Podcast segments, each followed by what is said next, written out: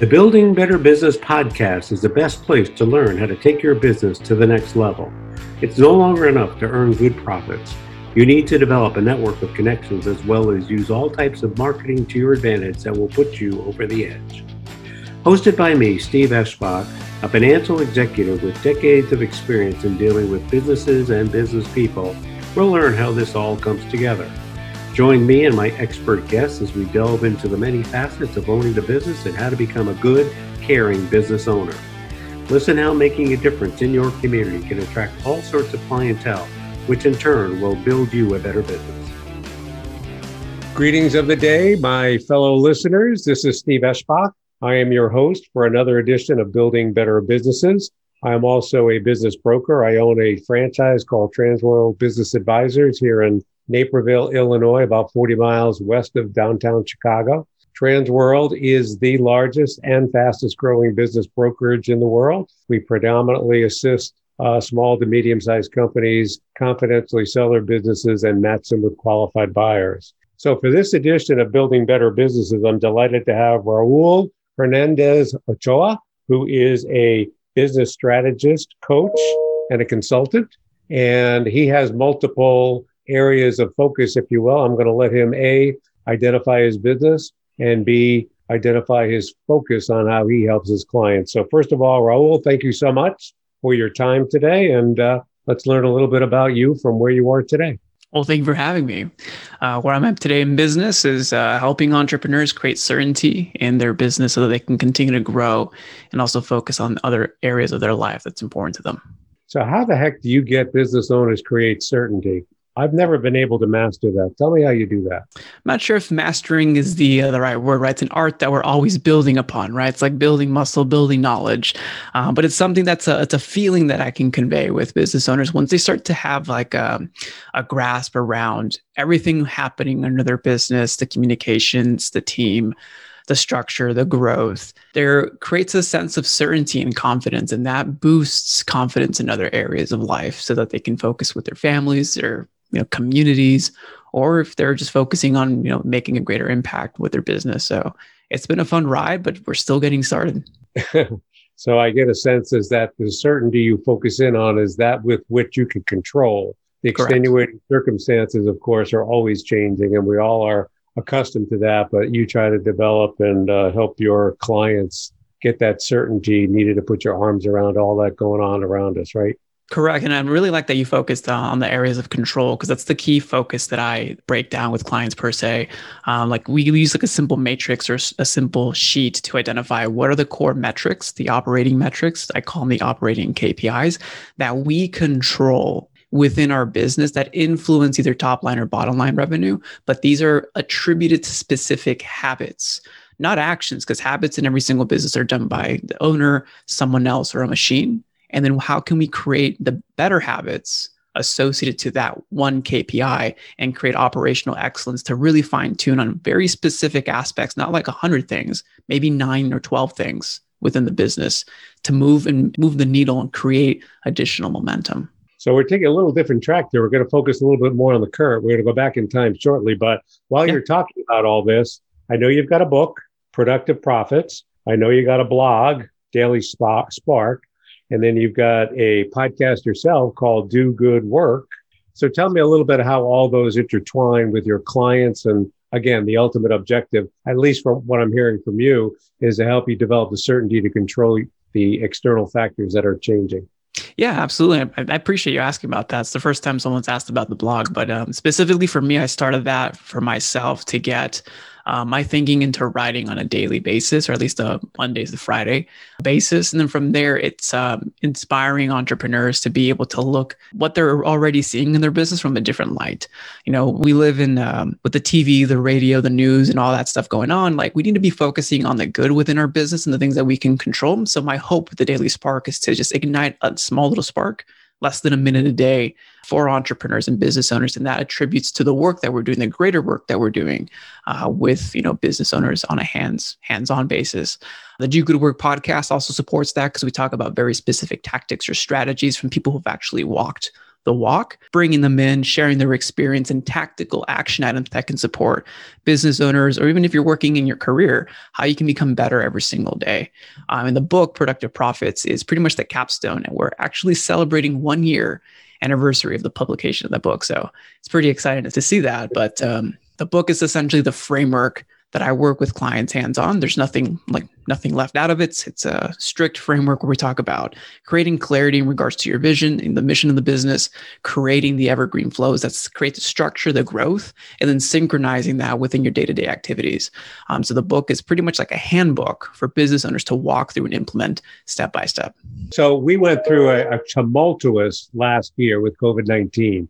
Mm-hmm. But does your book have the basic tenets that would be applicable regardless of the extremes that we had in the past year? So are there basic things you're going to do no matter what the environment is, or it has that changed as a result of the pandemic? That's a great question. I focus on principles, so principles that never change. From those principles, we can stem different strategies and tactics. So I focus on the core essentials. And thankfully, with the framework, that it's built to be dynamic. I've been able to apply principles from that book from just the solopreneurs here in town in San Diego to companies with over 100 team members. So it's flexible in its growth, but the principles still apply. That sounds good. That sounds real good. So we're already a few minutes into this podcast, and normally I would have taken you down memory lane by now. But I was so excited to hear about your current developments. I wanted to get that covered first. But now we got to go back in time, Raul. So you were uh, born and raised somewhere and you had some upbringing, some of which you developed on your own. I'm sure some of which had some influence from either parents or family. So tell me a little bit about your childhood. You mentioned San Diego, which is where you are today. Were you mm-hmm. born and raised there, or where was that? Uh, born in Mexico, raised in San Diego. So we uh, uh, lived here in San Diego. And I think a huge, um, looking backwards and from all the books that I read, continue to read as many books as I can. I think the positive encouragement that my parents always had uh, to support me has been a huge, huge foundation stone, as, as well as my wife to not, even though I might do crazy things here and there, but uh, she definitely keeps that support as well. So the growing up, you know, I've always wanted to do animation and uh, graphic design. I was pretty good at that at high school. And like, what's crazy, right? We're not talking about like focusing on the tactical side of business, but that's what I was doing back with uh, when I still had my AOL email. Would focus on trying to get. I think it was DreamWorks, the animation director or a manager, to give me tips. How do I get into the industry? that took a twist when I was in community college and I learned about a business here in town over at San Diego State. And it was a sunglass company and they were giving 10% of their proceeds to fund cataract surgery for those in need. The cool part about it is it was built by students just like me. And for me, that was like a bit of a pivotal moment because I understood wow, students down the street, just like me, are creating something that makes a difference in the world. And whatever difference that was, um, that company went on to be a success. I got to meet the owner. She was amazing. And she mentored me in the beginning um, to show me like how the purpose, the values within a business and an organization. From there, I guess I focused on trying to create something and I don't know, I've just always been wanting to create. And that's what took off to do good work, productive profits, and the work that we're at today. So it's just taking action every single day. So, based on what I'm hearing you say, you're a little bit different than some of my other guests. So, a few of my other guests were corporate executives that moved into the entrepreneurial space. I get a sense that your entrepreneurial spirit started early and you may have never had a corporate job. Is that right? I did actually. When I first started my first company uh, with a buddy of mine in New York, I was working a corporate job with J.P. Morgan Chase Bank, and I was waking up around three, four a.m. every single day to work on the business, go to work, and then hustle, and then start uh, you know getting clients overseas, and it was pretty fun. What did you do at J.P. Morgan Chase? Uh, it was relationship banking with. I grew up there pretty much from community college all the way to after post college. So just banking side. So you said you had an interest in animation. Was that entire um, schooling? Was that in high school and college? Was that all animation, or get into marketing or business, or what did it evolve into back then? When I first learned, so I was going to school for psychology first, and then when I learned about uh, Solo Eye, where the, com- the sunglass company that inspired, that changed everything. So I applied to a program called the Lavin program at SDSU. Usually for school credits, it gives you like uh, one credit, which is nothing compared to everything else. But that program was my college experience. I got to hang out and learn how to paddleboard with the co-founder of Volcom, be in the same room with Ralph Rubio, be able to go to meetings with like the CEO of Costco. So just being exposed early on showed me that this was a path and that that path you can pave your own way. And it's it's not easy, but at least getting exposure early on definitely made it, hey, this is possible. Absolutely. So, um, as you move from JP Morgan Chase to your consulting business right now, were there any other interim stops before where you are today? Or did it go from your corporate job to where you are and then that blossomed into something bigger? So it started with uh, consulting on marketing. Uh, so we were trying to start a software company back out of college. So we're trying to start a software company. Didn't turn out to software. The market needed marketing. So we, we started creating marketing services. That took off. But then we were starting to create something where we didn't feel comfortable with. It was quote, the quote unquote agency model where we were going to hire people and uh, have them do the work. And for us, I, I think it wasn't a good fit. A founder market fit. So then I went to go and support other digital marketing companies to grow. And my biggest experience was helping a company grow from from 7 people to 23 in a year. And I think we almost tripled revenue that year. Um, so they're, they're doing well now, multi-million dollar company, but that's where I really took everything that I've learned and all the things that I've applied from the book. And that's it, it was pretty fun. It's still growing, but uh, a mentor at the time told me you got to put this into writing. So that's where the book sprung out. So you talk a bit about scaling businesses. So uh, when you interact with clients, you're going to help them do that, create a way to handle some certainty as part of your processes and whatnot. So what are you finding is common? And I'm not going to call mistakes because I have a, I vowed that I will never create another mistake. I will have many learning experiences but I will never do another mistake. But what are you finding that is fairly common with the business clients that you deal with, with the executives that you coach? Is there something that seems to resonate more frequently than others, or is it all over the lot?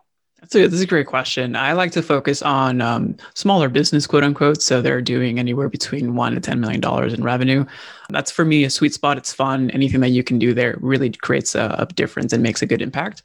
I think like a roadmap that we can look at is I always look at the pricing and the positioning of the product and making sure like is the pricing going to support the operations and the expenses? Because I focus a lot on the service based businesses and a lot of services are based on labor intensive you know expenses. So we need to make sure that that meshes together. And then once we do that we can start positioning like if we're going to double or triple pricing how are we positioning in the marketplace how can we make sure that we have the right clients coming in how does operations fulfill?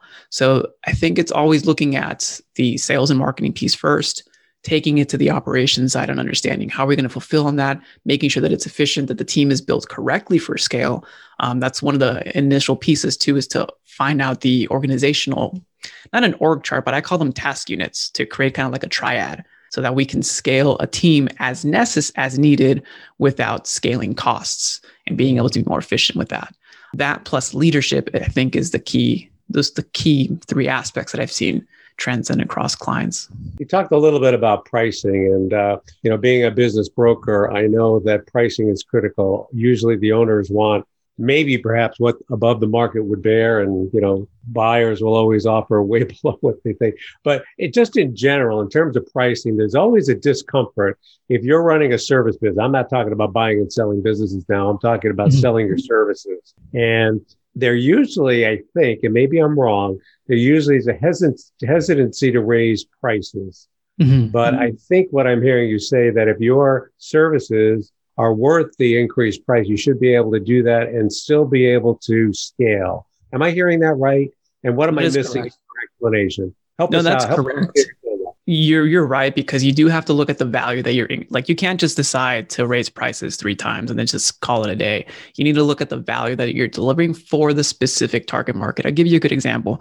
Uh, one of my clients, a good friend of mine, he's actually in the podcasting space, but we started focusing on a very specific industry that he has a market knowledge, two relationships, three he can add a ton of value because he's done it in the past and like changed businesses, changed like that guy's life right? So when we look at that, we attribute what is the value being added? What is the opportunity cost for them not getting this value? And how can we position ourselves where it's one, a no brainer, two, and make it positions us well in the market, and three, we can still get them the results that we need and scale our team at the same time.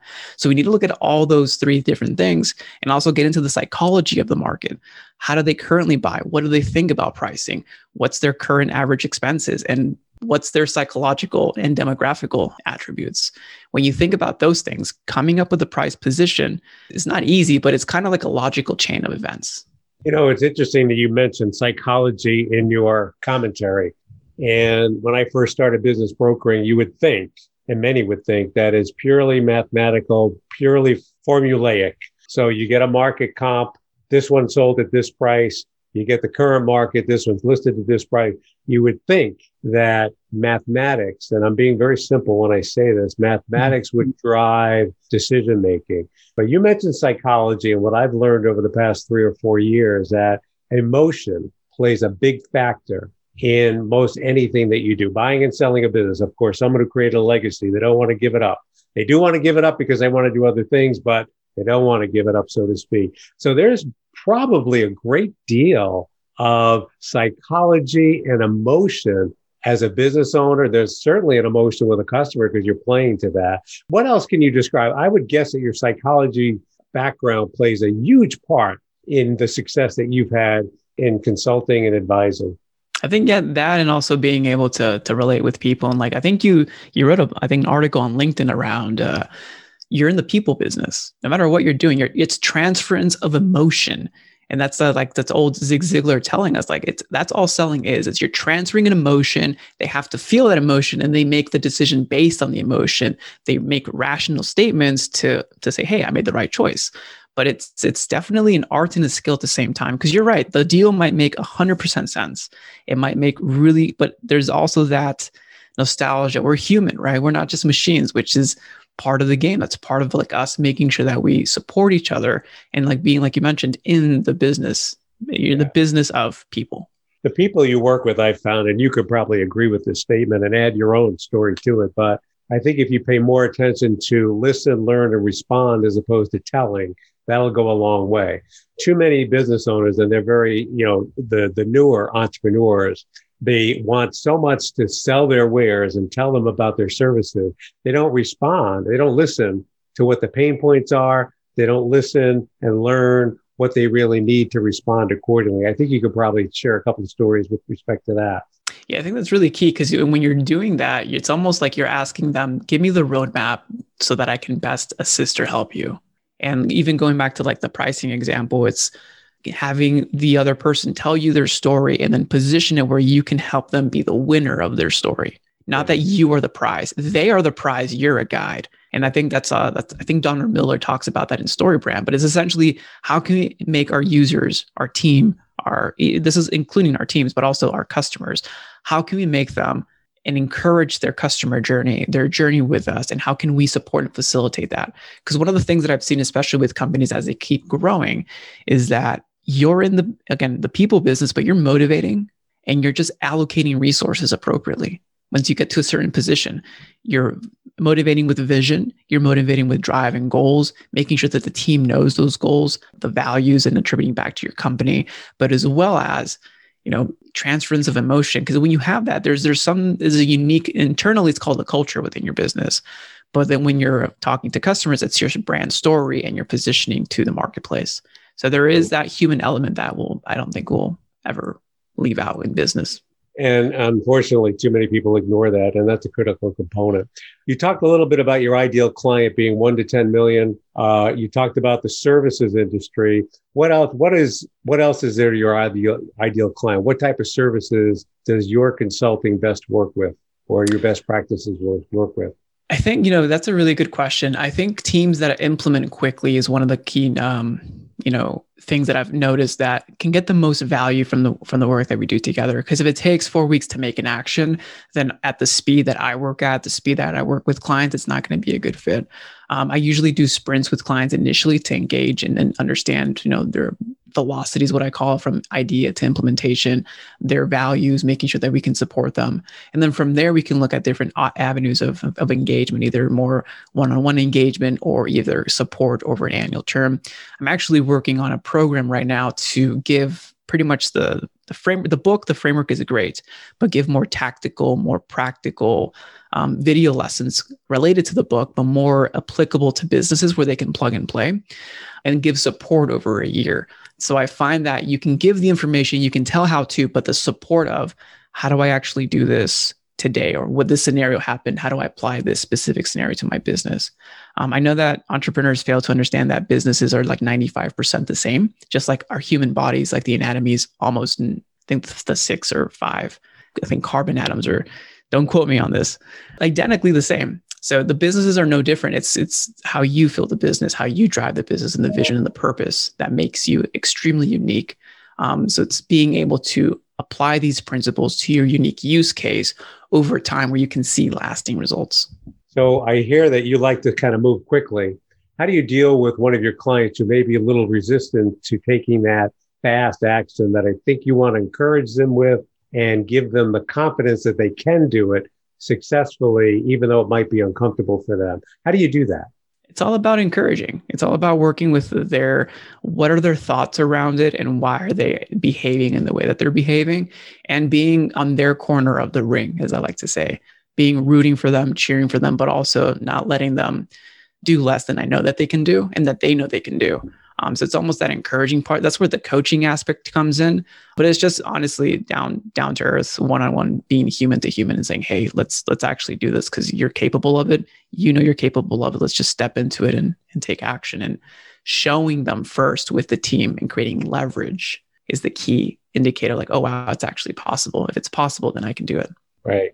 So you've mentioned that the basic principles are primarily the same for you to scale, but is there anything that happened in the past year that either kind of shifted that temporarily or shifted that permanently? Like, is there anything pandemic related? Like, for example, when I do my business, a lot of the first meetings were always in person. Now the first meetings might be virtual, and then you follow up with an in person meeting.